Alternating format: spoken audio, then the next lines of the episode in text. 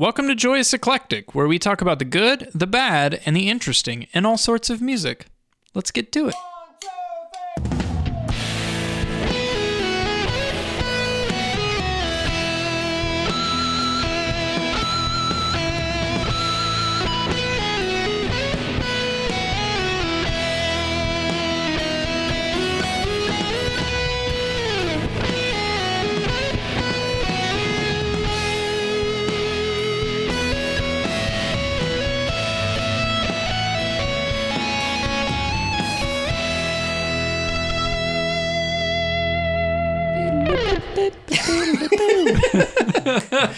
We're doing the intro music. Got the intro music. going like this. It's going.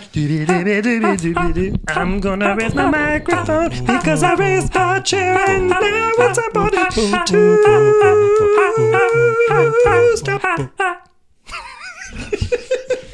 So there's that. How are we going to incorporate that Can seamlessly? That, can that be the That's intro the- music and then they did this weird scat thing for like five minutes. It was crazy. I really thought I was going to like this podcast, and then I realized, wow, they're stupid. They're literally the worst. So, anyways, yeah, thanks for tuning in. We're Joyous Eclectic. We're going to talk about some stuff. yeah. Thanks for joining us. Uh, Parker, what have you been listening to this week? This week, I've been listening to. Let me get the tab up so I get all the right information. Oh my gosh. Oh my gosh. I've been gosh. listening to a band called Erra. Oh yeah. And they were introduced to me by a new coworker of mine who listens to metal and stuff, and that's always fun. He also has a Switch, and I have a Nintendo Switch, and so lots of things in common. Um, I think they're trying to replace me with him Oh no. um, as like a clone. Tell him um, heck off. Yeah. no, but yeah, so he he told me about this band and I was listening to them and they're real cool. Also, quick note, last week I hate not giving credit where credit's due. Last week the band that I talked about, Totorro, was introduced to me by my friend John Zartman and I completely blanked on giving him credit for that. But um it was We're indeed- shaming you. Yeah, We I mean, I don't blame you. shaming you right now. Um, so I figured I'm kicked off the podcast. No, but yeah, so Erra, they're really good. They're um, progressive metal core kind of thing, but more just like technical melodic metal core or whatever. So the band's called Erra. The album specifically is Drift.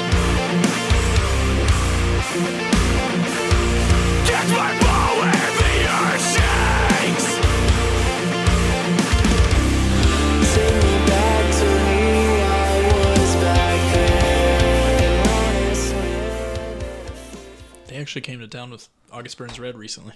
Really? Yeah. Yeah.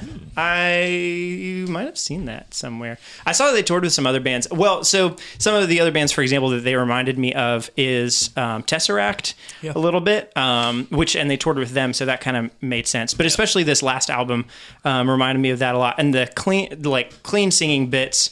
Uh, had some Saosin influences a little wow. bit too. I felt like, a- um, which Hard pull. yeah, no, exactly. But it's it's more, I guess, just that his voice sounds a little bit like that. But the music itself is really technical. But not, no, it's not really technical. It's very melodic, Moderately but like technical. with some djent kind of stuff. I mean, Yeah. as as technical as Tesseract, for example, Yeah. is, which is, um, you know, that the rhythm stuff is doing complicated things, Mm-hmm. and sometimes the lead guitar is doing some complicated things. Not terribly melodic. But he, no, it's I don't. I feel like I'm doing a real disservice to explaining it. To be honest, it's well, the good news is, is they'll hear it. yeah, exactly. You guys haven't, but that's okay. Yeah. Um, uh, yeah, and so the song that I'd recommend starting with is Orchid. Uh, it's again off their newest album. There, I also listened to one of their older albums, Impulse, um, and it was also really good. It was a little bit more um, kind of generic melodic technical metalcore but not in a bad way like Yeah. it, like if you were wanting to listen to that you'd listen to this and be like that's exactly like that scratched that itch as opposed to um you know s- it sounding derivative of anything else so but yeah it kind of reminded me a little bit of um, periphery tesseract architects all of those a little bit together so it was fun Cool. there you go Yeah. Cool. Matt? Hey guys. Uh, I watched The Avengers this weekend. Oh, and nice. There was a Tesseract in that. whoa Uh, let's see. This week I have been really digging on a whole bunch of stuff. Uh, I did a lot of preparation for our cool bits discussion today. Uh, turns out that who'd who'd have thunk it? There's a lot of bass guitar in the world. What? Since Yeah. when? So one of the albums that I was uh, really back and forth um, about actually picking for the the cool bass section uh, or not, um, but an album that I totally fell in love with last year is called "Drunk" by Thundercat.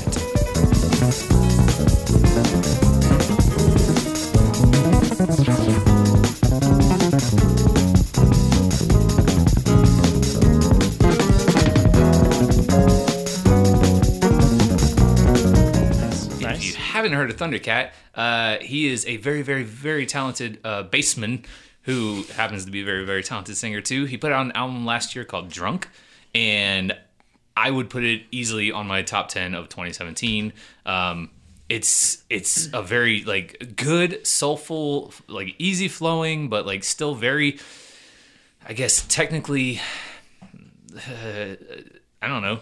Good. I don't know how else to describe it. Uh, record. Uh, it's got a lot of like funk influences. Um, so kind of like if you ever listen to George Clinton, like you know, wild hair George Clinton, like from the seventies. Um, but then like if you're if you're a fan of Flying Lotus, I would recommend uh, Thundercat too. Um, so kind of like a lot of the old, like older hip hop funk stuff mixed with like newer soul R and B feels. Um, yeah, but one one of the one of the tracks that I would absolutely recommend starting out with is called is called Uh Uh.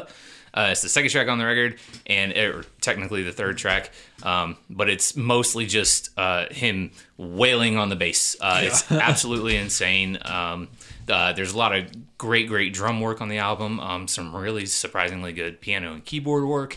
Uh, but I know uh, last week when we were talking about drum stuff, um, one of the albums that I brought to the table, I think for my soundtrack of the week, uh, I said was very good to drive along, like to like if you're just driving down the road at night. This album fits in that category too. so if you liked uh, Whitney, I believe, is, Yep, yeah, what, I- what I was talking about, yeah. Uh, add this, add add this record to your playlist and go driving because it's a solid, solid record all the way through.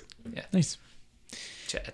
Yeah. Uh, so my thing for this week has been I a few years ago uh, when my I started becoming really good friends with Seamus. Uh, he kind of got me into a lot more electronic-y kind of stuff than I ever really got into.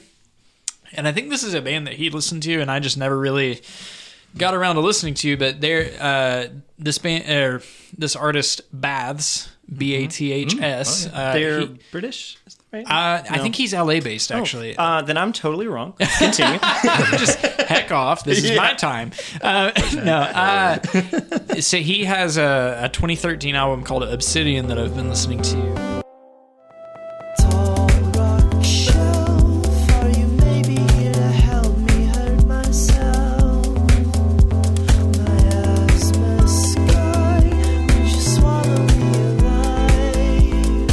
Particularly the song "Miasma Sky" is just really smooth and really kind of it. It's ve- it's got a very pulsating rhythm from the beginning, but when the drums come in, it sits on a weirder part of the pulsating rhythm than I was maybe necessarily. Uh, envisioning it to i guess when you when you first start the track or whatever it just doesn't really sound like where it's eventually going to go and to be totally honest like i'm still not sold on his vocals completely they're good in times and then there's times when it's like i don't know if i like this but i keep listening to the album so Yeah. obviously i don't care that much you know there, there's something to be said for like vocals that match really well with the music regardless of whether they're good vocals or bad mm-hmm. vocals and i haven't really decided which i think his is hmm. but miasma sky is still a really cool song that i can't stop listening to regardless of how i am not sold on his vocals yet I think I remember my where I heard about it or whatever. Is he? So if I'm not wrong, I think he was like an English major in college or something like that, and didn't really do anything musically specifically, and then just like was like, I'm just gonna do it, and then tried all this stuff, and everybody was like, Oh, that was awesome. I could be totally wrong on that. i don't know but I'm pretty Maybe. sure it was that because I remember hearing about it in college, and that it's like, yeah, it's a little bit acquired taste, but it's actually like really good for somebody who kind of didn't know what they were doing getting into it, and then just kind of developed it throughout the process. That sounds a lot like me. well, there you go. Yeah. An English major in college who didn't do anything, and then all of a sudden did a lot. a lot of things but yeah, yeah. so that's mostly what i've been listening to this week Cool. yeah Very cool. All right, uh, are you guys ready to get into it? let's do Let's this do it. All right, folks. This week we're talking bass. You know, like Seinfeld. So this week, Uh, this week was a very, very, very hard week for me. I didn't think it was going to be very tough. I don't know if it was tough for you guys. Uh, Yep. But it was it was hard to, to pick, and I, I wanted to give a little disclaimer. The past couple weeks we've been talking about different things that we like and enjoy. Uh, by by no means is is the the music that we talk about on the show our favorite stuff. It's just stuff that we happen to like, uh, happen to be into, at the or stuff time. that we think is like the exclusive best or something like yeah. that. Yeah, I mean, it, it's not you know our favorites of all time. So if we don't pick a song that you're like, well, well, you know, like this week, if if we're like, you know. Another one bites the dust is not on the list. No one's going to talk about that. But I'm sure some people out there will be like, "Oh, that's one of the best bass lines of all time." I mean, we had a guitar solo episode and nobody talked about Freebird. Right, So, yeah. I mean, come on. Like, nobody talks about Freebird. well, So in we're going to talk about guitar solos, particularly "Free Bird" Freebird. by the band Bird. uh, Lynyrd Sky Lynyrd Skyner- Sky Yeah, you, yeah, you nailed it in one. Yeah. Lynyrd Skynet. Yeah, Oh, yeah. oh, wow. Lynyrd Skynet, uh, big inspiration Big on brother. the uh, Arnold Schwarzenegger Uh-huh. films. Uh, Man. the, the Skynet Man, starring the Freest of the birds. So, anyways, what were we talking about? So we're actually talking about bass parts this week. but yeah, they're not that we're not picking like the exclusive best ones or our favorites or whatever. Just ones that we're like, oh, that was. I think this one part is real cool, and they Yeah. do a good job, or proves a point about you know the topic Things that we- Yeah, exactly. something like that. I don't know. Yeah, So uh, going into it, I think um, the reason that bass is so hard to pick is because a every song has bass, uh, and b it's for me at least it's it's an instrument that is so underappreciated and and like undermentioned, which I know everybody says that, but it's kind of hard to narrow down the the good things about it. I mean, there's Yeah. like you know like there's so many so many great bass lines out there and great bass players that it's kind of hard to you know just pick like okay here's three good examples especially you know from all sorts of different genres like obviously there's different uh, guitar genres but when you're talking about like a guitar solo it's it's almost a very like centralized thing it's like the guitar solo like there's Mm. there's not much like difference in no matter what genre it is you know like i i don't know if that you makes mean of any like sense at all usage usage Yeah. within a song, a guitar solo is a guitar solo, Exactly. But like bass like parts could be any kind of different. yeah Yeah, it could be the Seinfeld bass part, but it could also be behind Yeah. you know some other things. so It can and- just be part of the rhythm section as Yep. opposed to being an out front sort of thing. Yeah. Whereas guitar solos are almost exclusively out front, front. and like the emphasis of what's and even like mediocre guitar parts are always going to be way more out front than a like quite good bass part if that's not like the focus of the song. Yeah. you know. Yeah, and I think uh, another thing that's hard to kind of narrow down and and and answer a hard question to answer is what makes a bass part good, uh, because its job is to hold down the rhythm of the song. Like that's why it's there. Uh, that's why, especially like electric bass. That's what. That's why it, you know was integrated into modern pop music. It's supposed to keep the rhythm. It's supposed to hold down the low end, mm-hmm. while the other instruments, the vocals and the guitars, they do all the good stuff. So mm-hmm. it's it's hard to say like you know if you're listening to a song. I mean, give me any modern like Billboard pop song and you know it's hard to say like that's a good bass line or a bad bass line because it's doing his job Mm-hmm. like i mean i've never heard a song where the bass is not doing strictly what it's meant to do i mean i've heard songs where you know it goes above and beyond obviously Well, which yeah. is what we're going to talk about today but like i can't uh, just pick out a song that's like you know some punk song where the bass does three notes the whole time and i'm like that's not good bass because it's like yeah, but why? Like, it's just as good as anything else. I, I don't know, but um, so yeah, uh, I think we all got some Yeah. cool bits to talk about. Yeah. um, you're up first. I'll lead us off. Uh, my first one was. Uh, not not the most obvious pick that I could have gone with. Out of out of all the ones I picked, I only had one that I knew I wanted to keep on my list, and I changed my list so many times. But uh, I I picked uh, rather, I guess, relatively new song. Uh, it's called Dean Town by the van by the band Vulfpeck, uh, and I'll talk more about them in a minute. But I want to let you guys hear it first.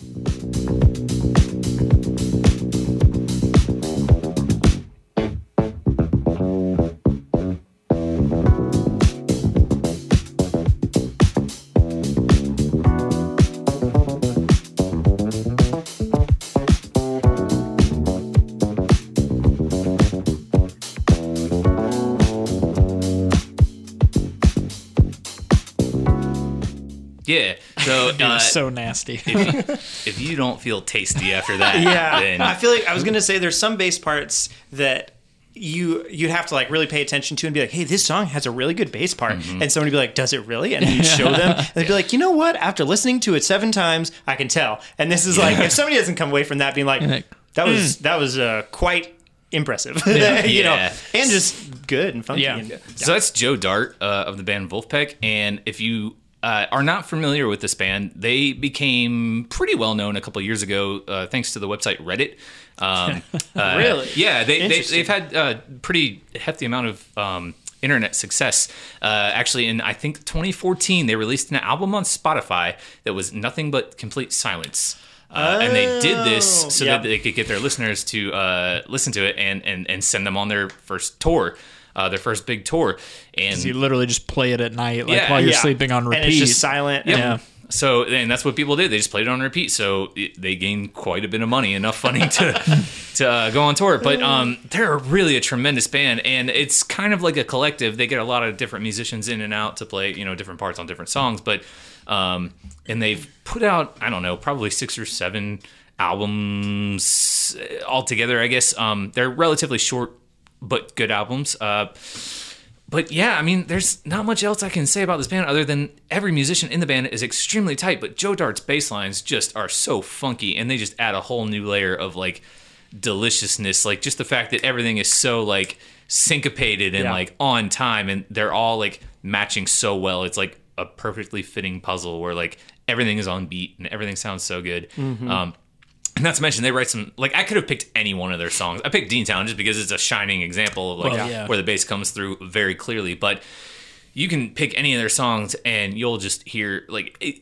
every second of all their songs is hook. You know, like like the the verses in their songs are hook. Like go listen to uh, Back Pocket, which is probably like their you know biggest song, but the the chorus line is a hook. The verses are a hook. Like everything. There's a clarinet solo in the end that's like just super catchy and like just pumps you right up, and you're like, so "Hmm." is it is it instrumental or like what's the no, it's not all Okay. instrumental. They do have vocals. Um, I mean, they have a couple vocalists. Um, but uh, uh, yeah, one of their main vocalists, uh, Theo Katzman, has a very like high pitched, like uh, almost falsetto kind of voice. But um, uh, it, everyone in the band is a tremendous singer.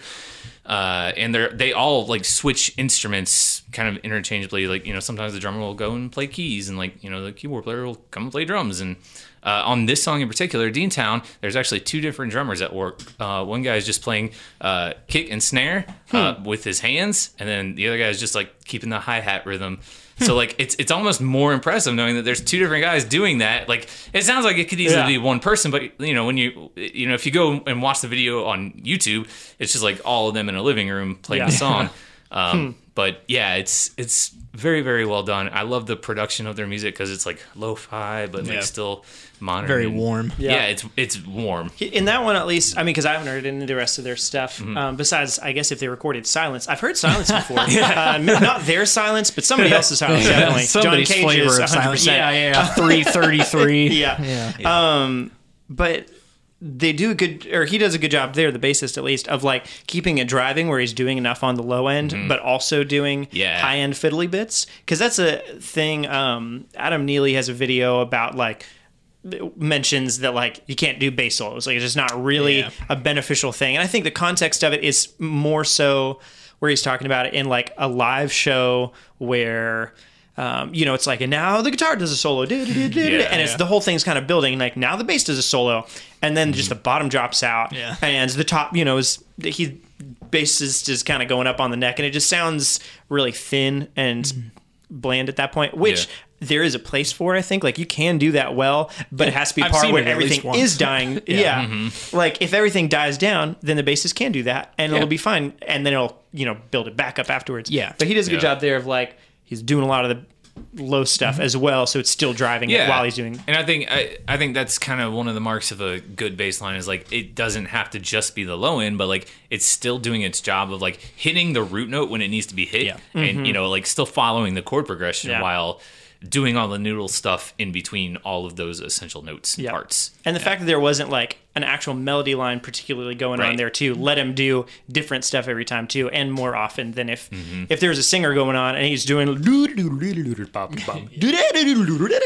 then the singer would be like, dude, shut up. like I'm doing my thing. work. Do it later. Yeah, and there's definitely times when something like that. I mean, like if there were vocals in the song, maybe that wouldn't be so appropriate. Yeah. and yeah, you hear that sometimes in, in music where the you know, just like we were talking about before, like the wanking off with guitarists. Yeah. like, Yeah, yeah. it doesn't always need to be so intense and so in depth, but you know, Yeah. it, then there's other times when something like that is appropriate. And I don't think this crosses any lines of being like, look how much I'm No, showing yeah. off. I don't know. I just think it's it's Not super funky and, and Yeah. just so well done. Yep. And the dude just nails it. Like, Oh, yeah. that- that's kind of thing. If it if he didn't do it so well, it wouldn't sound as good. But like yeah. if you watch Every- videos, every of the guy, single like he's all perfect. over the neck, and it's just like, dang son, get it, girl.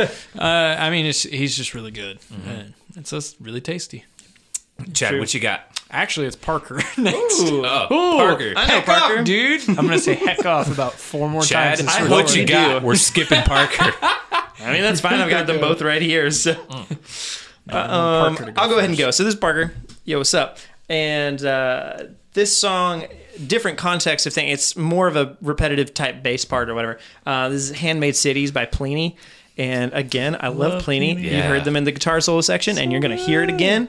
Um, but yeah, I'll play it here in a second. It's more of the bass part is actually the bassist is playing the same thing as like a synth bass at the same time, and it's it's really like groovy and dirty, and you're about to hear it. So here it comes.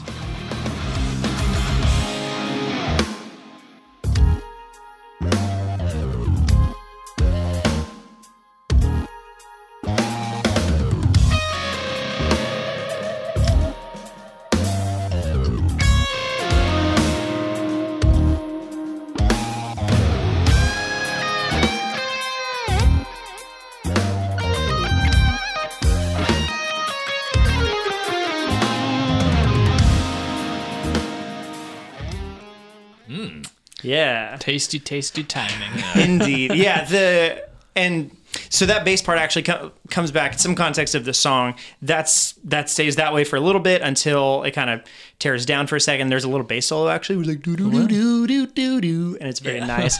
and then you don't hear that bass part again at all until later. It comes back, and the whole outro is the guitarist doing the same thing, and like kind of the whole band's doing that with some other stuff on top, and the rhythm keeps changing and stuff, and it's really neat. But um, man, I just love.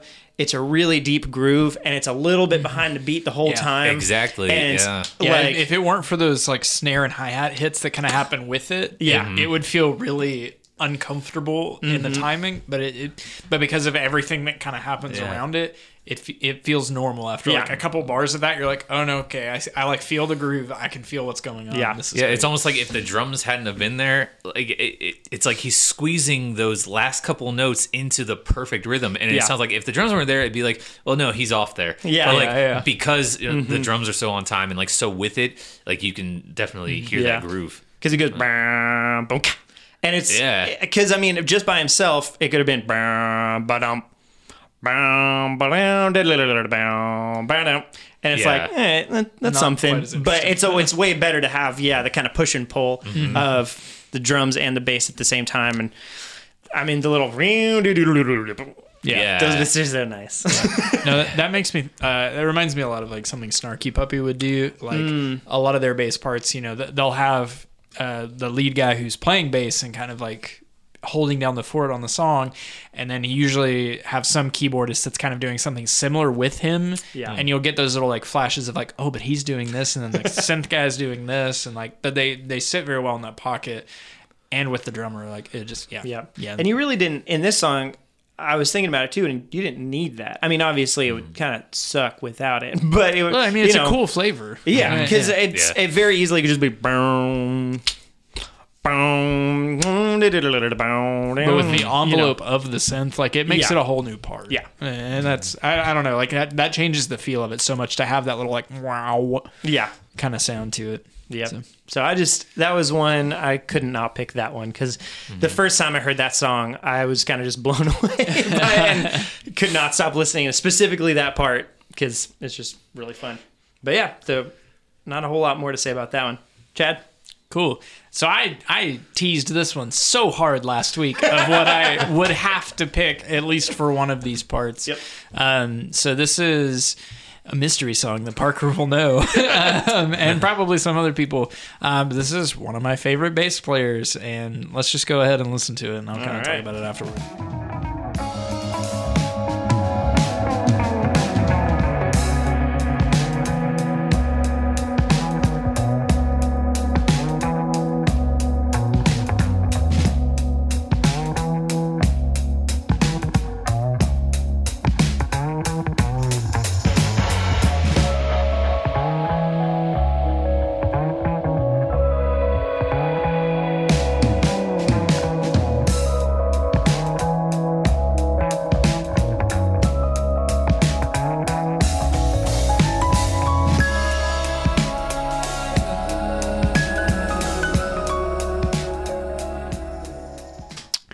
So yeah, that's Roy from Mute Math. um, no, it's so that's the song "Obsolete" off their first album, um, and this is a song that comes right off another song called "Stare at the Sun," and that song just flows slow. Like the beginning of this song has a couple more repeated like choruses from that song of the "And we stare at the sun," and then this song kind of evolves out of that the way they do it live, uh, I love it so much because usually what happens is they'll finish the song, that song, "Stare at the Sun." Roy will very quickly put down his electric bass that he's been playing, um, and then he'll go grab an upright, come to the front of the stage, like slam it down at the front, and then just immediately go into this bass line that mm-hmm. continues through most of that song and really anchors that song in mm-hmm. sort of a melodic bass part. It's the most melodic thing that happens for most of the song, to be honest, because like the guitars and the keys are so sporadic and floaty through the whole thing. But he and Darren King are just locked in, uh, drums and bass that whole time, and they mm-hmm. they lead the song in such a profound way. And man, it, it's so tasty because he'll throw in those little like extra little improvised licks between the Yep. doo doo blue doo doo doo blue doo blue. all that Uh-huh. little stuff that happens after that is just flavor that he just is like okay this is what I'm gonna do now and ugh, he's just such a gross player Yeah, yeah, and the like the usage of that song too. A lot of albums will have.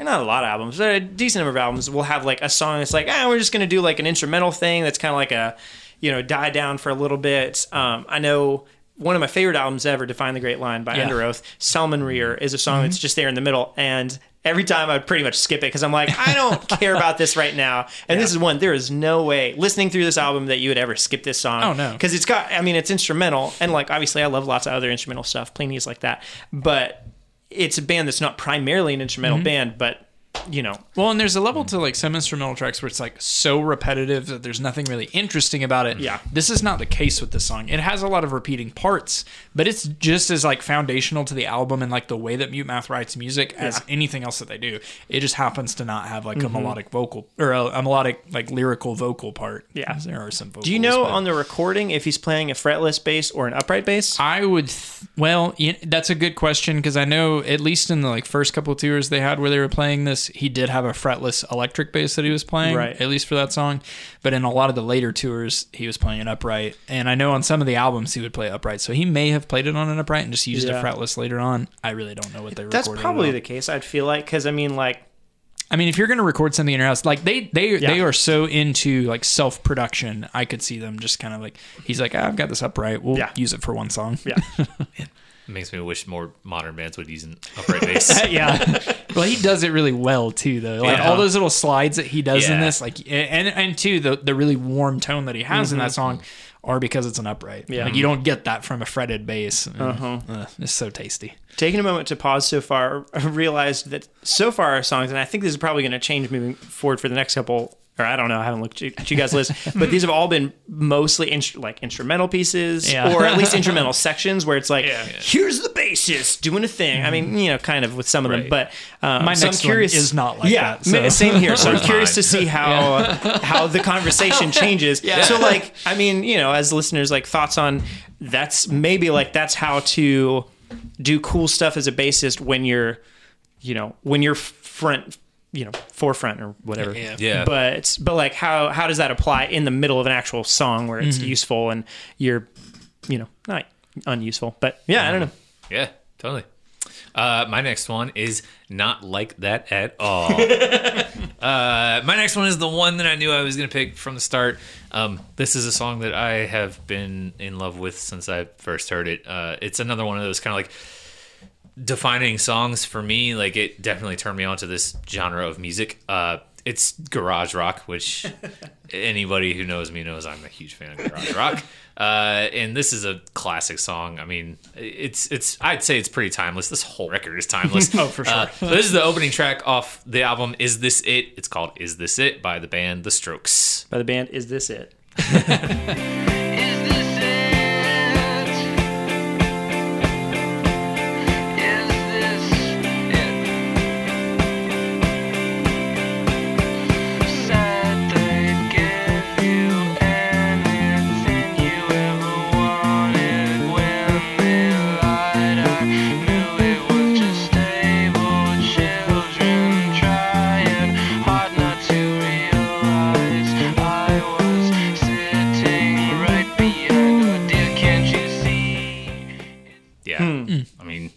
It's just it's so catchy. It's so catchy. I I mean, I, like that's a song for me when I first heard that bass line, I was like, okay, this is now the greatest bass line I've ever heard. Like, this is the best. It's just, it's so good. Like, people always talk about, you know, like, no, Money by Pink Floyd, that's the best bass line. Or like, another one by Dust. Like, no, no, no, no, no, no, no. Like, it's this, it's gotta be this, for me, it's gotta be this song. Mm. Um, and I, I guess there's a couple reasons that I would, you know, explain why it's it's good other than the fact that it's just so catchy. I mean, Yeah. Just like that. uh, I, I don't know. I guess a part of it is has to do with the fact that uh, the first verse is just guitar, drums, and vocals. And there's no bass, and the the bass comes in with the whole notes, you know, on the on the first chorus there, which is what you just heard leading in. And then the second verse, they you know and drop that that sweet sweet bass line. uh, but that's one example of where you know it's it's not taking away from anything else in the song. It's not you know uh, making you lose track of what you're supposed to be hearing, which is the whole song. But I think this song in particular and the majority of this record is is a perfect example of all the musicians in the band working together to make one cohesive, like great song uh, come together. Um, you know, and especially on a song like this, where the guitar is more or less doing something more minimalistic. You know, Oh, yeah, for sure. ba-na-na-na-na-na, like, And so's the that's what they vocalist, honestly, Yeah. too. Oh yeah, no. So I mean, there's there's nothing particularly special about the guitar and the vocals. It's not really until the bass kicks in where you're like, okay, now we're in the hook part. Like that. Yeah. That to me is like the chorus. While you might argue it's catchy, the mm-hmm. hook of the song is the bass line, Yeah. and that's where it immediately becomes interesting. Mm-hmm. Well, So- and, and it, he he does a really funny thing in like this song and in a lot of the Strokes music to begin with Uh-huh. is their their music isn't particularly like happy sounding. A lot of it's very upbeat, but it's not super happy sounding. Which I mean, Julian Casablancas' vocal style is very harsh and very not really very melodic. But that bass part injects this this little like happy little bass Exactly. line into this overall just kind of like. Kind of pretty grungy, melancholy, really sort of. melancholy kind of sounding song, and then it's like, oh, this is a, this is a nice shining little Yeah. bass part for this Yeah. this kind of melancholy song that makes it all feel uh, just a little bit nicer. Yeah. and yeah, like you said, Julian Casablancas writes a lot of more or less depressing lyrics, Yeah. and the way that he delivers them is very like eh, just like drony and almost sad. Like he's a great Yeah. singer. Oh, Don't no, get me wrong. sure. Well, but- especially for what he's doing. yes, yeah, and, and it, it doesn't like it, it works great for the band, but Yeah. like the bass parts shouldn't match, but they do, and I think Yeah. that that's part of what makes it so good. Um, yeah, but Yeah. that's that's Yeah, for sure. And I mean, I think he obviously filled in the space that with as- if the singer were doing something more interesting, for lack of a better word, I guess, Yeah, you know, no, something fine. more Yeah. melodic, then the bassist like that would be super out of place, Yeah. um, because it would either be clashing with it or it'd be like mimicking it or something like that, you know. But the fact that the the singer is just Yeah. using that bass part and doing things that are actually interesting, throwing in color notes mm-hmm. that the Yeah. the singer's not doing, the guitarist isn't really doing. They're pretty much just you know using pretty standard notes in the context of things. Mm-hmm. The bass is like, yeah, here we go. Let's just Yeah, and. I mean, like that's that's pretty much the, the the whole of that song is it's it's nothing that you know an average musician couldn't learn. Oh, like, yeah, uh, no, it's sure. it's all it's all doable. Like there's there's no like technical prowess there. Yeah. it just happens to be like very. It's a good recipe that makes Yeah. up a really really great catchy song. Yep. yeah. I agree. yeah. So my next one is um, the as far as the flavor notes and things go, I feel like this is another one that does some of that kind of thing. Um, and the context of where this falls in the song. So the song is um, 17 New Years by Polyenso, and this is kind of the bridge, sort of, I guess. Um, but it's similar to the to the verses beforehand, but the the usage of it is more kind of in a bridge sort of format. Um, so the bassist is doing just more interesting things in this one because the whole thing's stripped down a little bit. But um, yeah, I'll just go ahead and play it and we'll check it out. I don't wanna leave your heart to know. Gotta for us to grow. Positive sign and even flow. Catch a space and time for letting go. And did you breathe in the mountain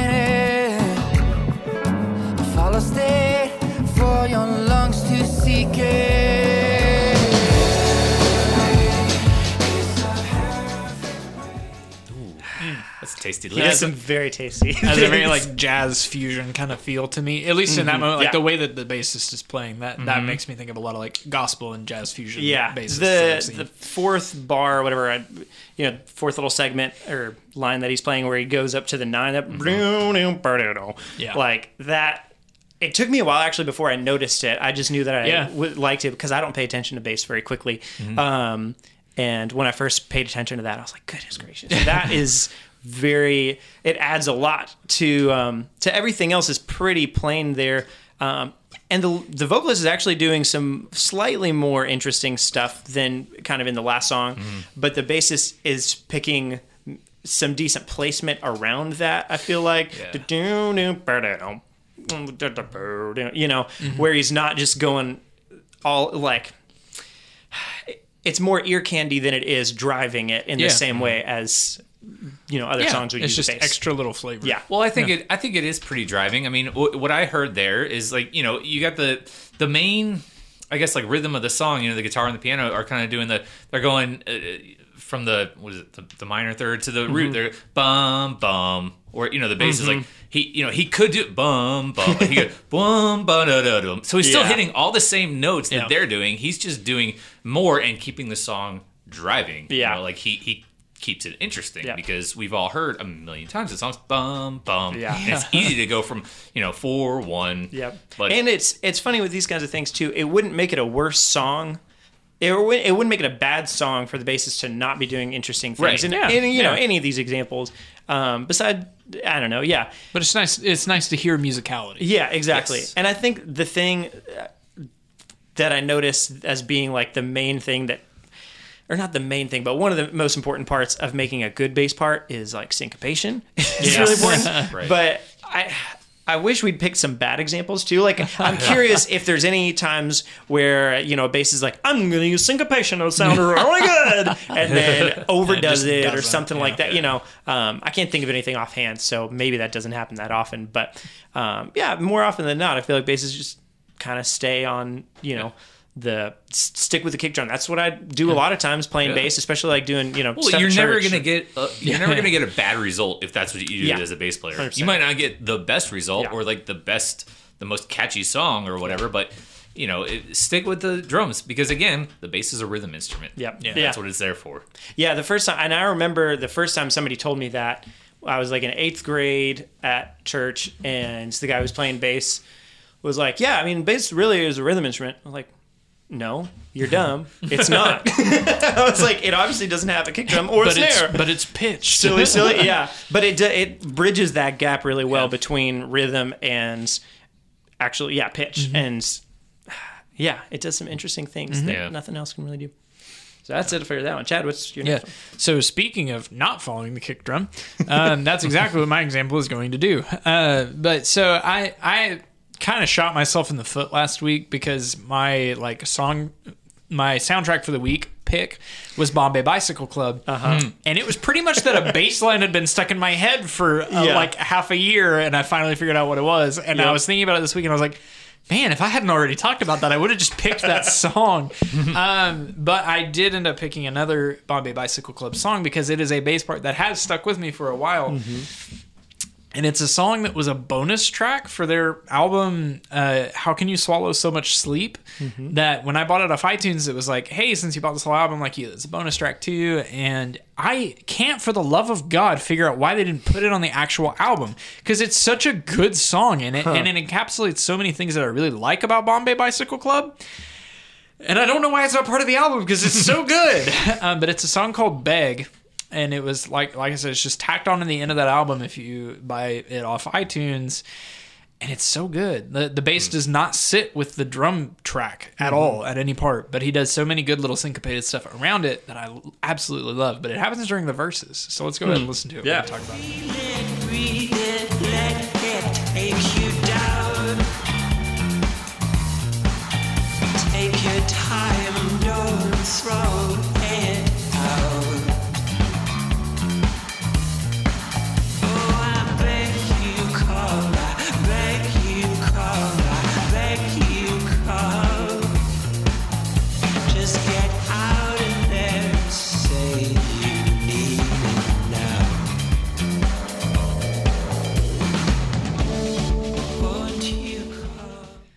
So yeah, it's not like a crazy part. Yeah. But it but it doesn't sit on the same beat. Right. Like the drummer's just sitting there on four on the floor Yeah. and doing, you know, double hi hat or whatever. But the bass player's like hitting every note around that. Yeah. Like specifically just not hitting the one on any of those. Yeah. Until that like fourth bar of the phrase Mm-hmm. where he switches the offbeat that he's on. So Hmm. it's da-da-da, hmm. and it and then it fits back onto this Yeah. and it's just oh it's so tasty. And i don't know why it's not on the album.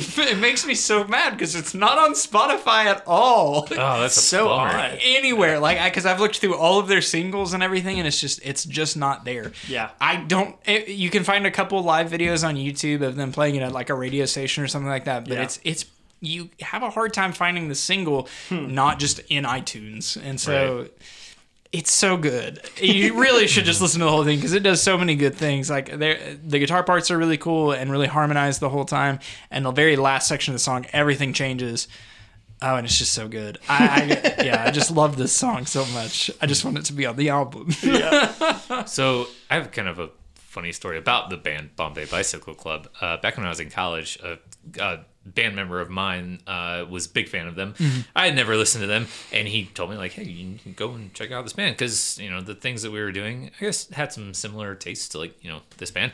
So I kind of just put it off like, "Yeah, whatever, I'll get to it." So eventually, I actually took it seriously, and I went home and I. Uh, bought their uh the their first album Yep. and I was listening to it I was like all right this is a pretty good band but I don't see how like they relate to you know my band at all because we're like a pop band kind of like that uh it wasn't until way later that I realized that the band he had told me to listen to was Bombay Bicycle Club, not Black Rebel Motorcycle oh Club. wow, yeah, that's a little bit So different. I became a fan of Black Rebel Motorcycle Club, like Which the has hard some rock cool band. songs, yeah, but That's but not really really the funny. same thing. Yeah. Oh, that's funny. No, yeah, this one is definitely a little bit more like funky poppy than like a garage rock. Yeah, Uh, I told you to listen to Black Sabbath, not Seventh Day Adventist local church. I was there all day on Sunday, man. they didn't play one cool song. They weren't even in the instruments. Oh, that's awesome. Funny time. That's so good. Yeah. Anyways, Yeah. all right. Uh, what's next? Oh, I'm going next. Yeah. You got Okay. your last one. All right. Uh, my last song was, uh, guys.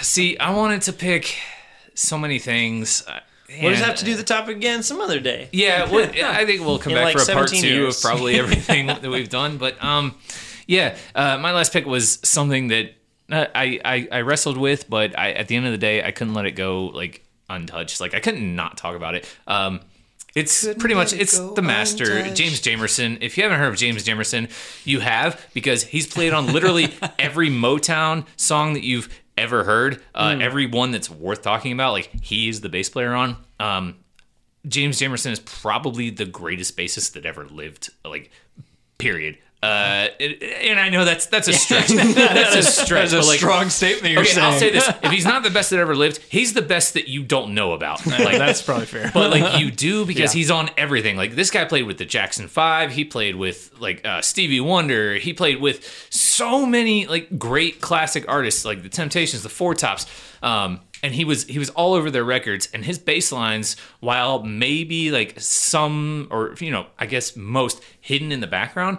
Just shine through. Like once you hear them, they shine through, and they immediately become what you like about that song. Like you know, you might listen to ABC by the Jackson Five, and be like ABC, oh that's a nice song. But then you hear that bass line, you're like, like this is a whole new song to me. And he did that with literally every single song that he ever recorded. Uh, the song that I picked is "What's Going On" by Marvin Gaye. It's the opening track to the the classic Motown record, uh, probably the best R and B record ever.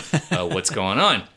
Uh, and not to take anything away from Marvin Gaye because what's going on? yeah, Yes, that- that's that the one guy. we're talking about. Exactly. The yeah. He-Man version from Yeah. YouTube. Got it. That's gonna be stuck in my head for seven weeks now, and it's all my fault. here's what you need to do: you need to go on YouTube and watch the 10 hour version, all of it, Oh my. and then it'll be out of your head. I'm not sure that'll happen. I think it'll make it worse. But keep going. Yours is more important. Um, yes, but uh, this is uh, what's going on. We'll listen to it, and I'll say probably a whole lot more about it. Cool. We don't need to escalate. You see, war is not the answer, for love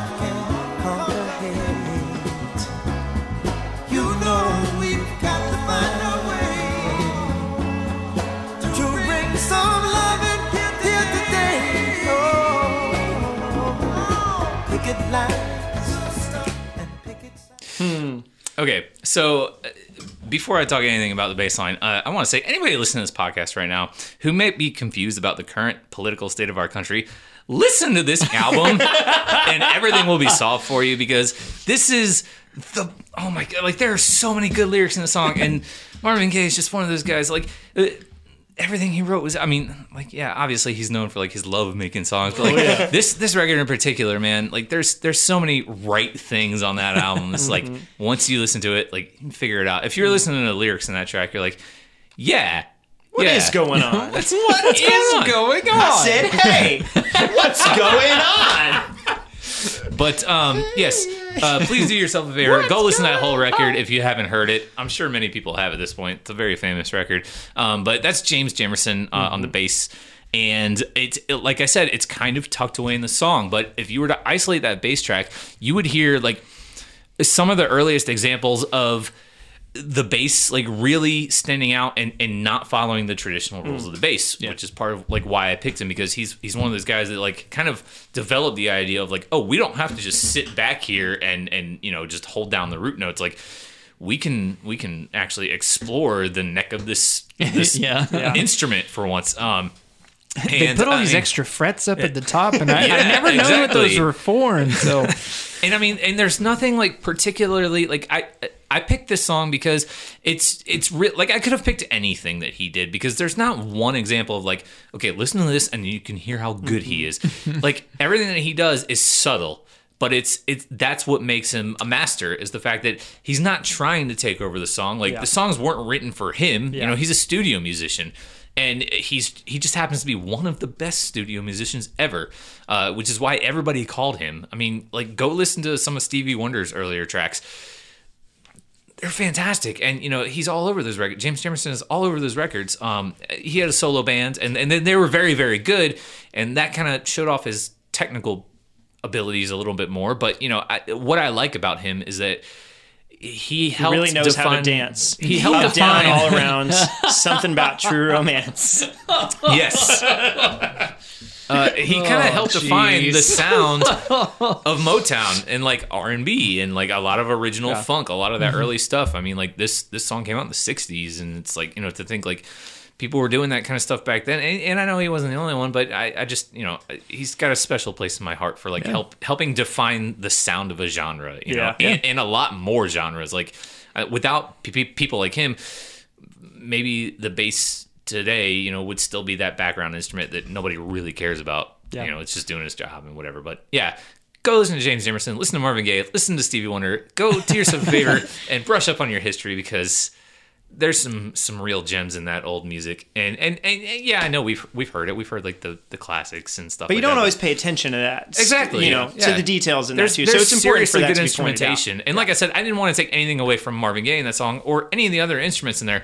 But like if you were to listen to the guitar in that song, it's pretty much one chord. You know, it's it's brum. Brum, brum. so it's like you know it, it, it'd probably be a lot Yeah. more boring of a song had it not been for that moving bass line Yep. That you know you don't notice unless you're looking for it but it does it's such a part of why I think you don't song. notice it too, and one of the things I noticed about it because we were paying attention to it, he doesn't move to any notes the same way twice. Really, Yes. I mean, you know, it's. Yeah. it- Similar-ish, but it's not like doom doom doom doom doom doom doom doom Right. because that Yeah, it's you not pay a atten- walking bass line. Exactly, It's- yeah. And I mean, even if it were, you know, him doing what he was doing, but then repeated the same, you know, boom, doo doo doo doo doo, boom, Mm-hmm. doo doo doo doo doo. Like that, you you notice repetition, and so I think listeners would be more aware of Yeah. it, and it would draw more attention, possibly in an unwanted way. Yeah. Yeah. So the fact that he's kind of messing around and doing, you know, doing what he's doing, but differently every Yeah. time, I think adds. and to that's why you might not say like there's anything in particular that I, I would point out because it's not repetitive you know like there's there's there's not like a riff like he doesn't do riffs like he plays the bass the ma- the mm-hmm. way that it was meant to be played but everything is different like every verse every bar he's doing something new Yep. but like you know it's it's it's all good it's all great and it all does wonders for the song Yep. Yeah. it all does stevie wonders for the song Womp womp. Another example of somebody. Um, this relates to a listener submission that we're going to get into real quick. Um, well, so here I'll read it first. Um, so it's from Chris Teague, and he said anything Pino Palladino plays is my favorite. Uh, which so similar kind of thing where he plays on a lot of different stuff. Um, but specifically him on Chicken Grease by D'Angelo and his work with John Maker tri- John Mayer Trio. John Maker Trio. uh, John Mayer Trio. Good Love is on the way and Come When I Call. Also the and then this is separate from Pino Palladino. Also the bass line on Attention by Charlie Puth is really dope. Also Sexy Dirty Love by Demi Lovato. The pre-chorus licks are killer. Um, so that was his kind of whole spiel thing, and we're only going to take one of those. Obviously, uh, it's not going to be the Pino Palladino one, ironically, but um, but that was another one. Like Chris is a friend of mine, and he'll all the time, like anytime you know if somebody's playing bass. I feel like Pino Palladino comes up where it's like, I mean, if you were doing like the Pino Palladino kind of stuff, that would be great. You know, I mean, that's it's an exaggeration to say that exactly. That you know, Yeah. that he brings it up every time, but just that kind of thing where same kind of thing. He does interesting things that are in the background. So the one we're actually going to listen to is "Attention" by Charlie Puth. Um, so here, let me play real quick. You just want attention. You don't want my heart. Maybe you just hate the thought of me with someone new. Yeah, you just want attention.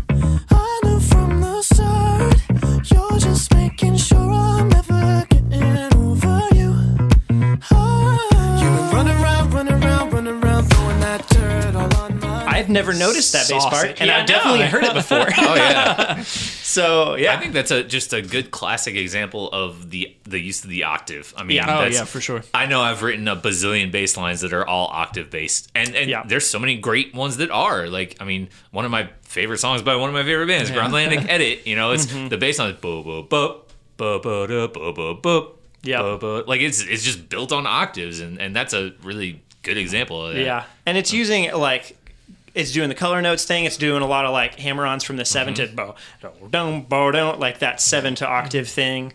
But and it's then always also little like leading syncopation. tones. Yeah, Yeah. yes, exactly right. Like he's doing a lot of like passing. He's making passing Yeah. chords Mm-hmm. in between the actual like main chords, but it's all through octaves and like kind of leading into Yep. it. And so, So here's a question too. Um, so I was talking to Chris about this example, and I was trying to figure out who played the bass on it. So does it change you guys' thoughts on it at all to find out that it's MIDI, or I mean, you know, that it's No, not at all. synth I mean- bass or whatever? Okay, it, it still sounds like somebody would be playing a Yeah. real bass. And I mean, regardless of whether it's MIDI or not, I mean, it's still Yeah. funky. It still is what it is. You know what know? else Yeah. is a synth based bass line? me. Uh, uh, superstition. Oh, no, I was no, thinking no. I'm superstition. thinking Seinfeld. Yeah, Cool. well, I was hoping that's where Yeah, you're going. All that stuff was just some kind of Yeah. keyboard, Yeah. like blah, blah, blah, blah, Man, there's blah. a video about that. That's the best. Where the guy was like, oh, "I just made some stuff up." Yeah. And I, did think that. I've seen that video Yeah. that you're talking about. Yeah, I haven't paid super attention to it, but it was funny to watch. Like he's just doodling on it. Like he's like, oh, this sound effect is neat. yeah, but no, I that bass line obviously like is adding so much to it right there. Oh yeah, So, for sure. Uh, we got one more listener submission. I was talking to my friend Mitch Rabbit today as well. And, Mitch. Um, so this isn't anything he wrote specifically, but just from the conversation. Uh, the Red Hot Chili Peppers. It feels like they do more than you need to do for a bass part. Uh, they do things that are funky instead of the bare minimum. And then I put an X at the end, so minimum X. Mm-hmm. Whatever. Uh, typos. Uh, but yeah, so um, yeah, let me go ahead and just play one of the examples. She's a lover, baby, and a fighter. Should have seen her coming when it got a little brighter. With a name like Dani California, day was gonna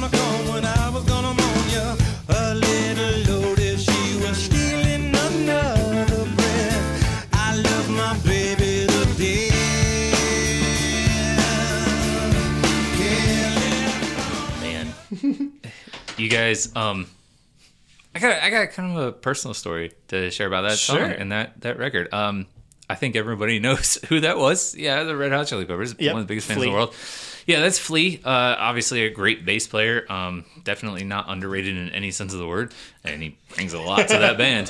Um, and I, I like Flea. I love the Chili Peppers. Uh, I haven't listened to them as much as I would like to, sadly, lately. But um, actually, this record in particular, uh, Stadium Arcadium, which was the last album that they put out with John Frusciante on guitar, who's, in my opinion, one of the best guitarists. Um, they uh, that album came out in 2006 and i was a high schooler uh, in north carolina i had kind of just gotten my footing in north carolina i was a military brat so we kind of moved around a lot um, it was 2006 and i was a 10th grader and i bought this record and i fell in love with it instantly i mean it's 28 song record and every song is, is really- 28 song Yeah, record. yeah, I did not 20 realize that. That's 28 song album horrible and impressive all at the same yeah, time. so it's a it's a double album, and I mean, like they really went all out with this record, but it it really is great, uh, you know, from from start to finish. Yeah. And I mean, say what you will about the Chili Peppers, but like I will. They Yeah. they they were one of my favorite bands for a very very long time, and I bought this record, and this is part of the reason I fell in love with them. Well, anyways, uh, I love this record, and uh, I was in North Carolina, and I had just gotten like a lot of friends, and like I was making things happen. But you know, my my uh, dad told me that he got orders to move, so we we ended up having to move, and and that ended up. Uh, like causing a really really rough time for me because it was like the North Carolina was the first place the small town I lived in it was like the first place that I ever really felt like at home and like I started to make musician friends and and like was getting to know a lot of people in in school and in church and every eh, you know everything was finally starting to look up and like you know because we were we were told like you know we're gonna stay here for a while and like so make yourselves at home. And you know just as I started to like get familiar with the place I found out, found out that I had to leave. So um yeah that was a really rough time in my life but uh, you know I, I listened to this album in early 2006 and it was really the only thing that like stayed constant for me in that hmm. year. Like I, I I ended up like it was it was my record of the summer, and I as silly as of an idea as it is, like I know this was a huge album and they're a huge band, but like this album felt like it was mine. Like it like this was my thing that I had and like no one else had. And so like when everything around me was changing, I could always come back to this, and and that was just a really good feeling. And now when I go back and listen to these songs, like I said, not as much lately as I would like to, I still get those same feelings. Like everything is coming back to me. Like sitting up in my room, like just headphones on, listening to this album while trying to contemplate like all these people I met. Like I'm probably not going to talk to them anymore, and now I have to like move to another state again. So that album is a really, really good comfort album for me, and I, I think we all have at least one record like that that like brings you back to a certain time in your life that it helped you get through it. So yeah, um, I almost don't want it to be, but the Red Hot Chili Peppers got me through high school. Yeah. and so yeah, Yeah. Man, that's cool. yeah. But, I mean, really, yeah, and it's interesting, like hearing that about because I don't, I don't have anything particularly negative to say about Red Hot Chili Peppers, but I just like kind of I'm like mm, blasé about them, don't Sure. particularly care, but that makes me feel better about them as a band, knowing that somebody that I care about, like Right. you Yeah, know, yeah. hasn't because there's a lot of bands where I wouldn't imagine that you know band ABC has that people have like emotional connection because they just feel more more of a fun band to me. Yeah. So Mm-hmm. knowing that kind of thing too helps uh, kind of change the view just a little bit, where it's like the band hasn't changed at all, but the Mm-hmm. context of it and the fact that there can be meaning behind something that I'm kind of like, Meh, whatever about, you know, Yeah. changes the the view. And that's how I feel Yeah. too. Like, I mean, you know, I've told you guys this before. Like, my musical tastes have changed drastically over Yeah. the years, and I mean, I wouldn't seek out a band like that anymore. Yeah. I Oh, no, mean, for sure. But you know, at the time, for whatever reason, I liked them and I liked this album. Um, another really great track on that record that I will stand behind 100% is called Animal Bar. It's another really, really great bass line in that song that kind of carries the song. And uh, it's a very fast moving song. And then at the very end, they slow it down like a whole lot, basically like halftime it. And there's a really, really tremendous guitar solo that is just really, really, really, really nice uh, in tone, and almost sounds improvised. Like everyone was just kind of like, "Yeah, let's let's go with this." Like it was their first take in the studio. But um, yeah, 28 songs on that record, Man, uh, and that's wild. and they're all good. Like that, it, it is a really, really solid record. Yeah. Yep. And I mean, bass wise, their Flea obviously has Well, yeah. is a big name in there, and I, like, I wouldn't even say overrated by any means. I would just say, you know, he's a bassist that, in the same way that like Pete Wentz and Fall Out Boy, everybody just knows, you know, he's a character Yes. in it. So Yeah. uh, not a character, but you know, well, an actual prominent person. Yeah. He's in a the little bit of a character. Yeah, right. True. But um, you know, at that point, it's somebody that, as a bassist, gets to stand out. And I feel like there's a lot more bands that, if their bassist got a chance to stand out, then people would feel like that about them too.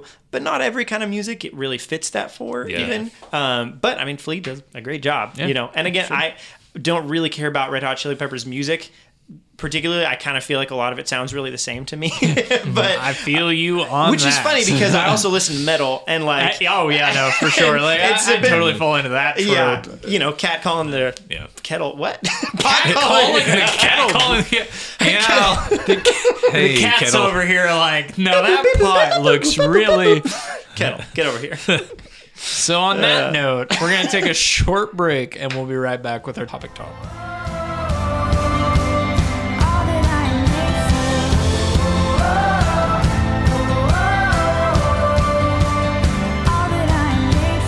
Hey, everybody, thank you so much for listening. Right now, you're hearing the song All That I'm Made For by the band Out of the Dust. They're a Christian music husband and wife duo based out of Nashville, Tennessee, and they're actually on tour all across the states this summer, doing a lot of house shows in various spots. So go ahead and check out their website, outofthedustmusic.com, or follow them on social media uh, at Out of the Dust Music, and you'll be able to see if they're going to be somewhere near you. So this song, All That I'm Made For, off their debut record, Out of the Dust.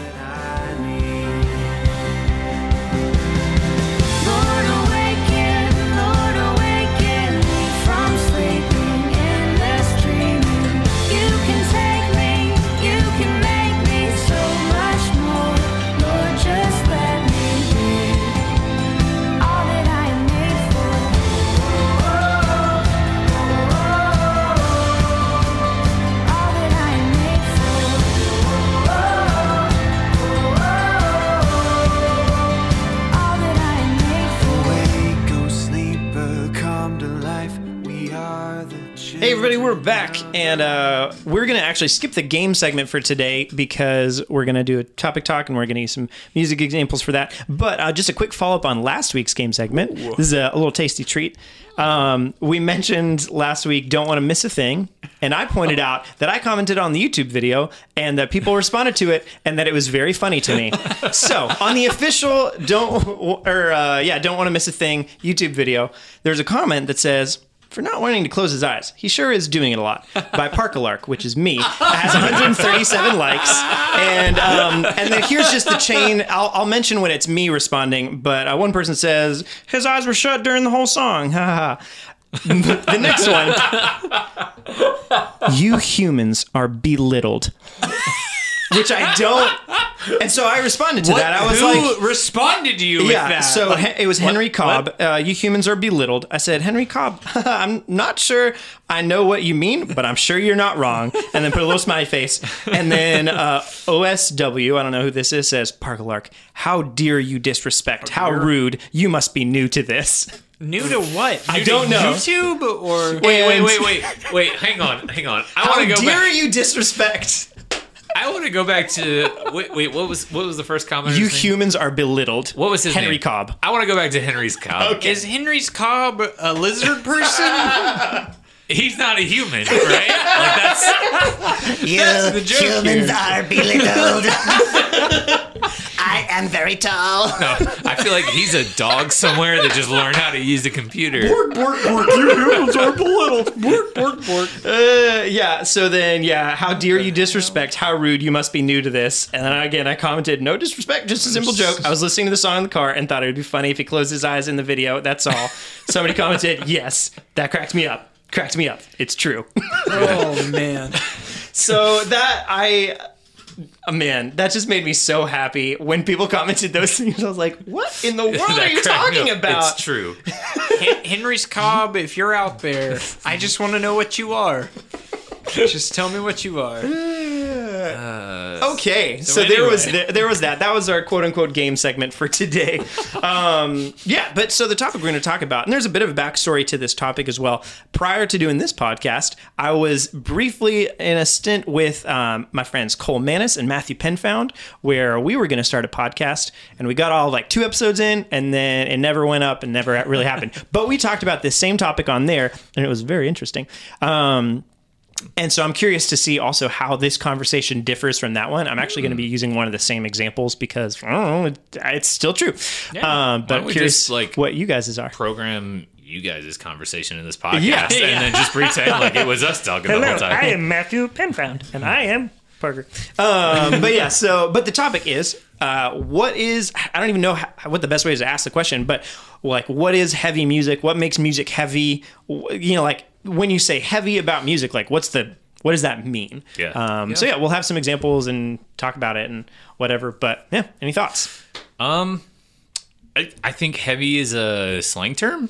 Mm-hmm. I mean, obviously, it's not a literal term, What? and it can mean it can, it can You mean guys many haven't been things. picking up your music lately? It, it can be like, I mean, it, it, can, it like I, obviously the go-to when you say heavy music is metal. I mean, type in heavy music online and you're gonna get metal songs. Um, so like yeah, like oh, this is the heaviest thing you'll hear all day, Bree, bree, bree. and it's just some band that's like got distortion all the way Yeah. turned up Oh, yeah. and some fuzz. Uh huh. yeah, and that's heavy, but that's not heavy to me. Like that's just that's music. That's Yeah. just like yeah, you turn your amps all the way up. Okay, Yeah. what's heavy about that? Yeah. like it's loud. it might be fast or like, or it might be like so slow that they're like, yeah, this is Yep. Yeah. Yeah. But that doesn't I do mean love heavy. some That- like shoegaze doom. Oh kind man, of Yes. stuff. so that always reminds me of my friend Eric Hodge in college. We were. Uh, He was telling me about he saw the Word Alive, which is a metal band that they're Their drummer's nuts. yeah, um, but he saw them live and they said something to the effect of like, "Now we're gonna do the heaviest part of our set" or whatever. and I mean, literally, it's it just gets to the part of like do do do do. drrrr,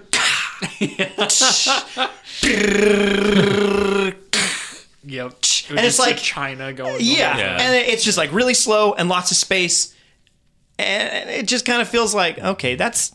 It's no, a gimmick. That's not. It's yeah, a- it's a exactly. gimmick. That's And- when you're trying to make something heavy by just doing the like. It's going to be slow and low. Yeah. Yeah. slow and low. so so I mean there are there are aspects to that that are Yeah. kind of true. Like I mean, okay, so there there's obviously these the idea that to be heavy you have to be low. You have to Mm-hmm. Be drop tuned. You Right. you can't be in standard like all this stuff. Which obviously there are bands like Underoath that for the most I mean they play in drop D, but it's still like standard drop D. It's not Mm-hmm. Yeah. dropped three half steps or something like that. But to me, what has made sections feel heavy is when there's a lead in to it Yeah. and there, there's a, a facet to like a build up that when it actually goes into a drop or Yeah. a, a, a slower more chuggy section can feel really heavy and i'd actually like you to play my second example right now Yep, um, because it. it's a really good example of that Yeah.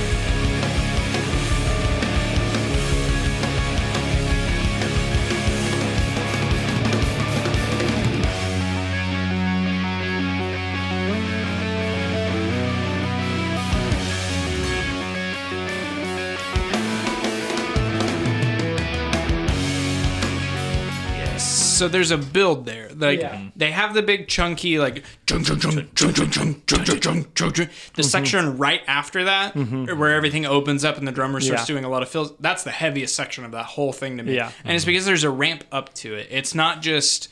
And now we get really slow Yeah. and low and everything. It's still moving. It's the same exact tempo as everything else that comes before and after it Yep. but because it's so huge, the the largeness and the openness of the sound created by three dudes, Yeah, Yeah. that's that's heavy to me. Yeah. That's like, oh, let's get this. And it Like, also like f- depends on the context of the song as a whole too. Totally. You know, where Yes. like f- if you compared that bit specifically and took that and then took you know like a doom metal song or whatever, Yeah. like it wouldn't sound quote unquote heavy at all. But within the context of the song, and I think mm-hmm. there's some examples we'll get into talking about that aren't metal specifically too that are still kind of heavy in that. But uh, one more kind of, I'll give my actual second example as well. Um, and but it does do the like it slows down halfway through, Yeah. but to me it's still um, it's the intensity of it more so than just like the fact that it's going slow and the vocals as well of it. Um, but this is China White 2 by um, He is Legend. oh yeah, real quick, that was Harper Lewis by Russian Circles. Oh yes. Yeah. I was gonna say who, who did Yeah, that? yeah, that's Who done Ru- it? Russian Circles. They're a little three piece instrumental band. Real Cool. good. Nice. So yeah, this is uh, China White 2 by He is Legend.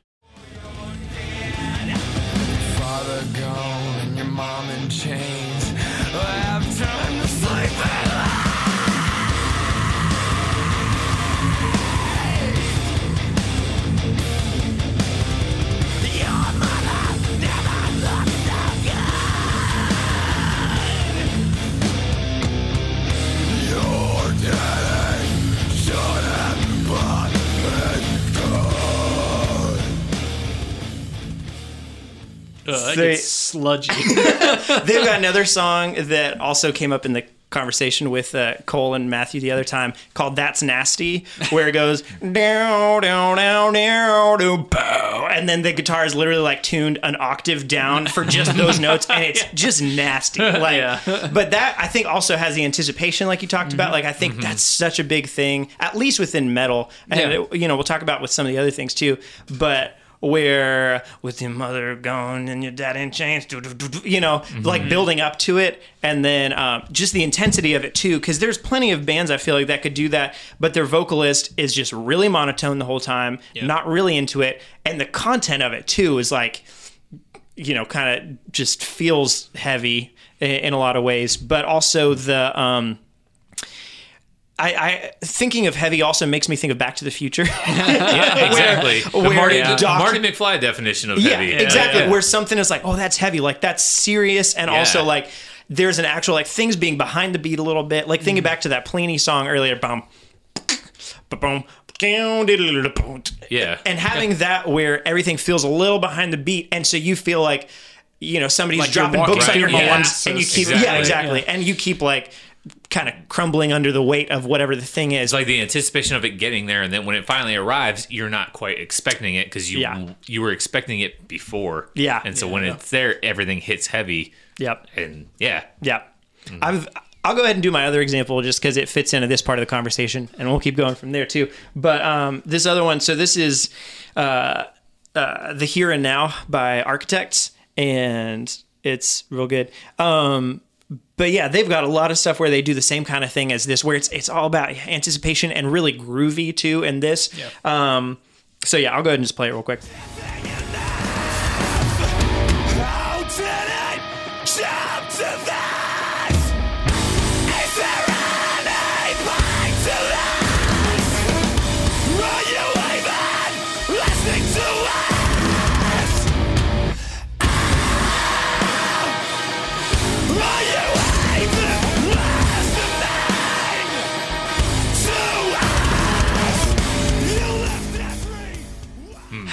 Man every time like i get so into that groove because just the like down down that Yeah. syncopated Yeah, bit fact right that it there late, yeah. if it was on a beat i mean on like you know a chord note or even eighth note it would feel boring and lame Mm-hmm. but the fact that it grooves like that because it's so syncopated Mm-hmm. um man it's Yeah, the So I- anticipation thing. So I think you hit on a, on a probably approximate or a, uh sort of tangential topic in this is Yeah. that a groove. Yeah. a groove makes a huge difference, mm-hmm. and like it doesn't have to be super busy. A mm-hmm. super busy groove. It can be a very simple one, or I mean, like Malians and Maylene and the Sons of Disaster hmm. have a lot of grooviness, but it's like southern groove. Yeah. and it feels heavy because they're like huge and big and distortion.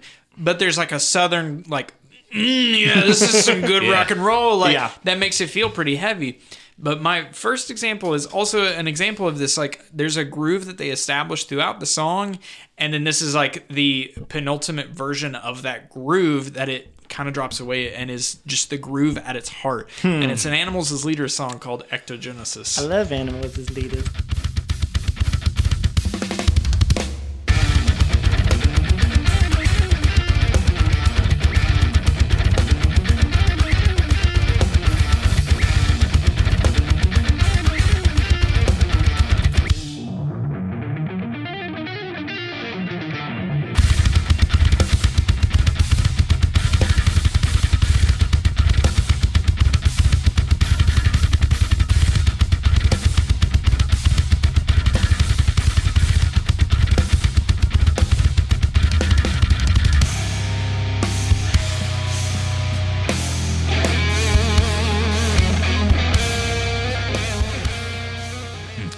So it's obviously kind of like second section where it it's sort of hard to tell sometimes but like the drummer is doing the kick drum pattern both of the guitarists Yeah. are doing the exact same Yeah. thing but with their thumbs Uh-huh, like they're with double thumbing stuff. it, it's mm-hmm. like a bass technique that Yeah. both of these guys on eight strings are double mm-hmm. thumbing the exact same rhythm so that Yeah. that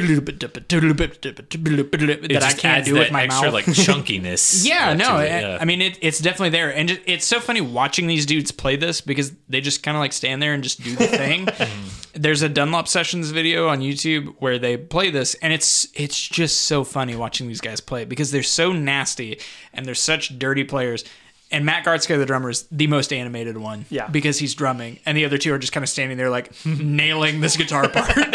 and it's it's really cool. And there, there's a little like high element that kind of happens with that that sort of offsets everything. But just the distillation of that groove into we're pretty much there's no fluff. We're just doing that rhythm with the Yeah. drummer. Ugh, it's it, it and it's such a like crushing weight because they're both playing eight strings. Yeah. it's just a really low part. yeah. So, so now I mean the next part of it is obviously within metal. There's a little bit of a definition that's easy. I mean, so like groove obviously is a big part of it, and anticipation. It sounds like, um, and I mean some amount of the slow and low thing is true, but like with using some of the other stuff too, um, and you know, there's yeah, so all that within metal. But then what about outside of metal? Like how can stuff be heavy if it's, you know, outside of the traditional definition of heavy metal and whatnot? So I think, I mean, the definition of heavy metal is a very succinct definition. I mean, it, it, it comes from a very specific place. Yeah. Uh, and I mean, when I, when I was thinking the subject, I, I totally went with the Marty McFly definition of heavy. yeah. Like I stayed away from like the physical definition of what we would consider to be heavy. And of course, like there's it's hard to do. It's hard to stay away from like you know what makes a Yeah. song heavy because you pick any like and uh, most songs outside of the genre of metal, most would not consider like a heavy song. But Yeah. if you were, the one thing that you would look at is lyrical content. Mm. And so I I pick, I picked a couple songs to to do. My first definition, unfortunately, kind of strayed back to metal, but like old school metal. Um, and I, I picked the song because of the history behind it, which not everyone knows and not everyone would associate with heaviness. Um, even though it's kind of the song that defined the genre heavy metal, and it's the very first song off the very first Black Sabbath record. Uh, it's called Black Sabbath, and the the the reason that I think this song is is so heavy is partially due to the fact of like the musical content that's going on, but uh, mostly the lyrics and the story behind it. So if you don't know what the story is, basically it goes like this: the bass player of the band, uh, Black Sabbath, Geezer Butler, was kind of into occult practice. Uh, like he he practiced a lot of witchcraft and and uh, borderline satanic things.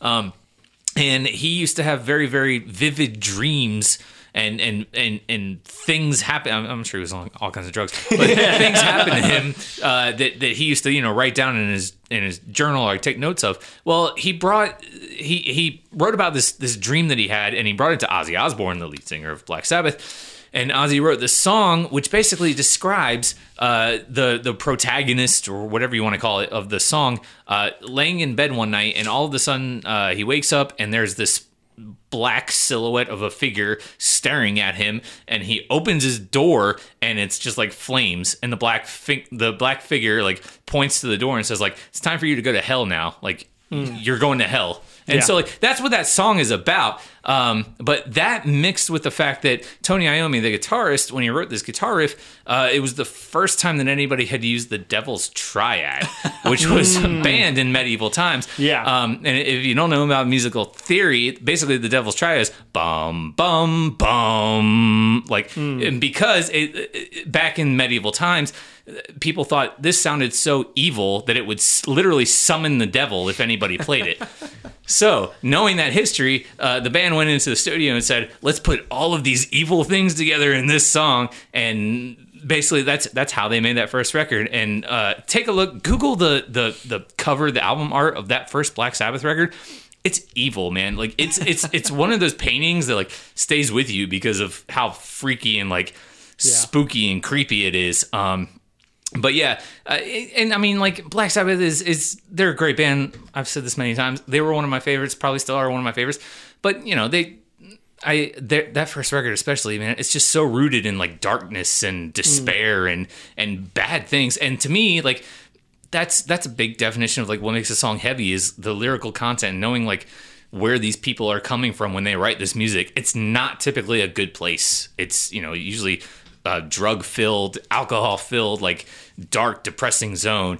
And to go along with that, um, also Tony Iommi lost his finger uh, in a metal factory, uh, Oh, which is how the term heavy metal got its name. So the the the reason that we often associate heavy things and, and metal music with like low tuned guitars is because Tony Iommi couldn't play guitar. He lost his ring finger in a, in like a metal sheet factory accident, Yeah. which is where he worked. Um, so he used to have to tune down his guitars tremendously. Before Black Sabbath was Black Sabbath, they were a band called Earth, and they were a jazz band. Fun Wow. fact. Uh, but he used to have to tune down his guitars tremendously. They just broke to up from Wind to. and Fire, I guess. Yes. that part's not true. um, but yeah, I, I always thought that was interesting. And like somebody wrote a, an article about him, like, oh, this, this heavy metal factory, blah, blah, blah, Yeah. whatever. But like, so that's kind of like where the term gets its, its name from. Um, but along the lines of lyrical content, I mean, to completely flip away from metal, yeah, songs that come from a dark place, I think, are, are heavy. I mean, uh, the other example I had was um, Sufjan Stevens, who's a tremendous songwriter. Yeah. Um, but oftentimes a very depressing songwriter. and he has a song uh, off the album Carrie & Lowell, which altogether is a very dark, uh, sad album. And But if you- beautiful at the same beautiful, time, which is like interesting dichotomy. Of course, yeah. It- it- I mean, that's. I don't know if many heavy songs would be like listenable if they weren't, you know, often, you know, uh, offset with happier, more beautiful like instrumentation. Yeah. Um, because if you just have like sad guitars and like sad pianos, along with Well, sad that's lyrics, the shoegaze. yeah, the exactly. whole genre of shoegaze. But um, he has a song off the record, Cole- Carrie & Lowell, called uh, Fourth of July. And I'll just share some of the lyrics with you. The song is based on a conversation that he had with his mother, who abandoned him when he was a boy, who is dying in the hospital of cancer now. And he's talking to her as an adult. Like, that's the content Man. behind this song. So. Yeah, it's not going to be a happy song, but there's a there's a line in the song that always just stuck with me. Um, kind of like they're calling each other names uh, throughout the song, but um, at one point it says, uh, "The hospital asked, should the body be cast before I say goodbye, my star in the sky? Such a funny thought to wrap you up in cloth. Do you find it all right, my dragonfly?" It's like.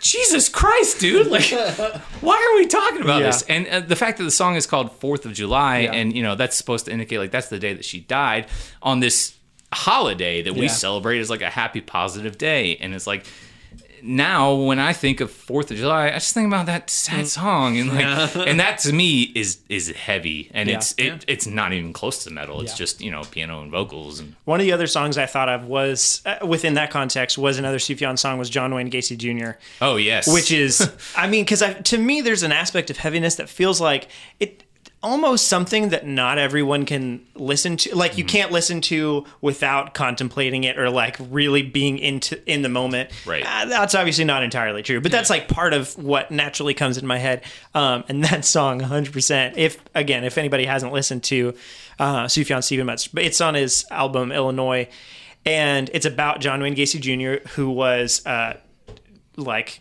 bad guy serial killer. Yeah, a serial killer back in the '80s, I think. Um, and yeah, so the lyrics are just about him, but it's almost it's not quite from a first person view, but it sort of is at the same time. So it's like beautiful song, but super dark at the same time, and then like ends with this thing that it's like, but on my worst day, I'm just as bad as him, kind of thing, you know? Yeah. Um, and then just leaves you feeling really heavy, essentially, Yeah. like. Just Well, there's, there's a bit oh, at the very man. end of that song after he's done singing all the lyrics and the song's kind of fading out where you hear him like take this breath and it's like such a weighted breath of Yeah. like like he's just backing away from the Oh. mic and that just leaves you with this Yeah. feeling of like ugh I'm the same way Like, Yeah. I'm a serial killer too Yeah. Uh, yeah that uh, so that's something that Manchester Orchestra does really well. Like I, I like their music a lot, Mm-hmm. but one of the things that always stuck out with me, especially from their first and their second albums, was the way that Andy Hull would approach the topic of of religion and like the way that he grew up. Because as, as far as I remember, like he was a pastor's kid growing up, and Mm-hmm. so had a lot of connotation for growing up in the church, but also a lot of questions and a lot of dealing with like you know travesties in the world and and and what that means. And so there's a song off their first album uh, where literally the ending chorus for the last like two minutes of the song is mm-hmm. god my god where have you been? Mm. And he repeats that over and over and over. And the first time i saw them live like i was sitting in the crowd had not heard that song before had only heard their second album. And i remember them playing that song. And it's this huge like pretty down tempo song but there's a lot there's a big build to it. Yeah. Mm-hmm. And I was sitting in the crowd, like hearing him sing the song and just thinking, like, I don't know what this is about. And I feel very heavy right now because he is just crying out to God, like, where have you been? There's all of this stuff happening. And all I could like consider was like this there there is so much stuff happening and I don't know where you've been this whole time. Like, where are you? And that left me very just like Oh geez, Yeah. Like, Yeah. and and that happens several times in Manchester's uh, catalog of songs of just like him kind of coming to terms with growing up in a religious family and, Mm-hmm. and, and not really knowing the answer to a lot of that kind of stuff. Hmm. So Yeah. it's all very interesting. and that's I mean yeah it's it's also easy to associate like it depressing with with heavy because Yeah. like anytime you come away from a song with like like oh man I feel I feel worse than I did when I Yeah. started listening Yeah. but it's a great song but now I feel like just worse Yeah. yeah it, yeah it's literally you feel a weight and that to me is is more heavy than anything but Yeah. I don't know it, it I guess it can be kind of hard to find a song that's not depressing Yeah. and not metal and still consider it heavy Yeah. No, for sure. And that's I mean there's you know, there's instrumental songs that could be kind of like that too, but it's but still a lot of times like one of the examples that my friend Matthew on the other episode gave um one of the examples he gave, yeah, was uh, it was an instrumental, it was a jazz song, and the trumpet player, like, there was just so much emotion, and it was Yeah. really like subdued part where, that he was playing. Um, where it's almost like he felt like exact it sounded exasperated where he was just like i'm just playing this with like the last ounce of my strength. Yeah. and there's you know still something about that that's again not the traditional definition of heavy but it has a weight to it or whatever.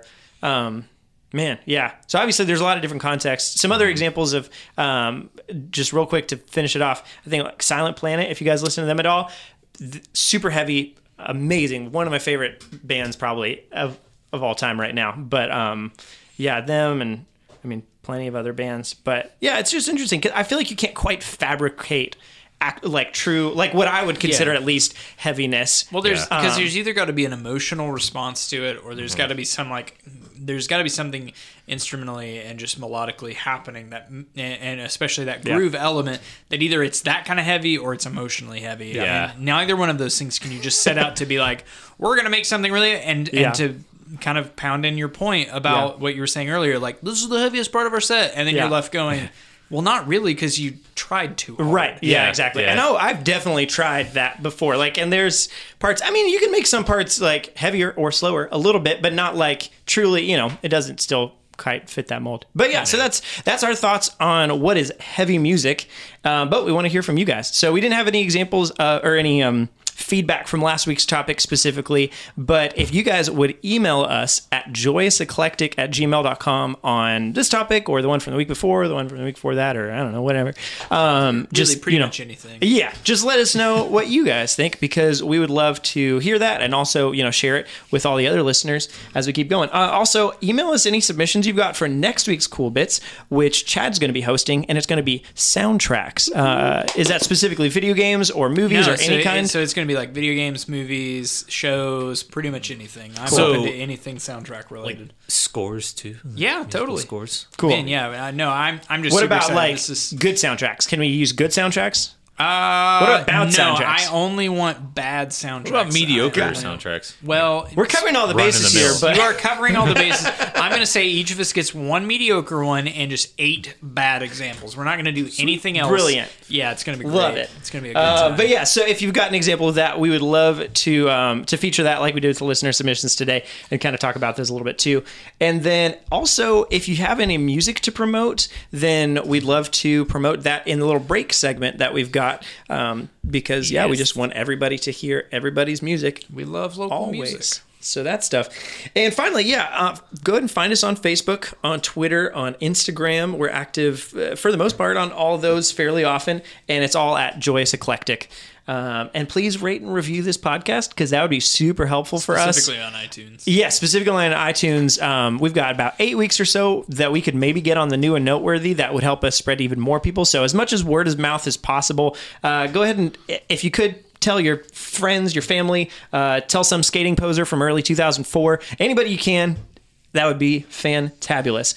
Uh, any last thoughts before we go, guys? Like a skating poser that never grew up and is still that person. A hundred percent. Okay. Yeah, they're still stuck in early 2004, listening to Avril Lavigne and other wow. things early 2004. Wait, Oh, man. are you assuming that skater boys listen to the song Skater Boy. Skater Boy? yeah, secretly, all of them, every single one. Every single one. All right, but that's all we've got for this week. Thank you guys so much for listening to episode three. Be joyous, be eclectic. See you next week. Bye, Dad.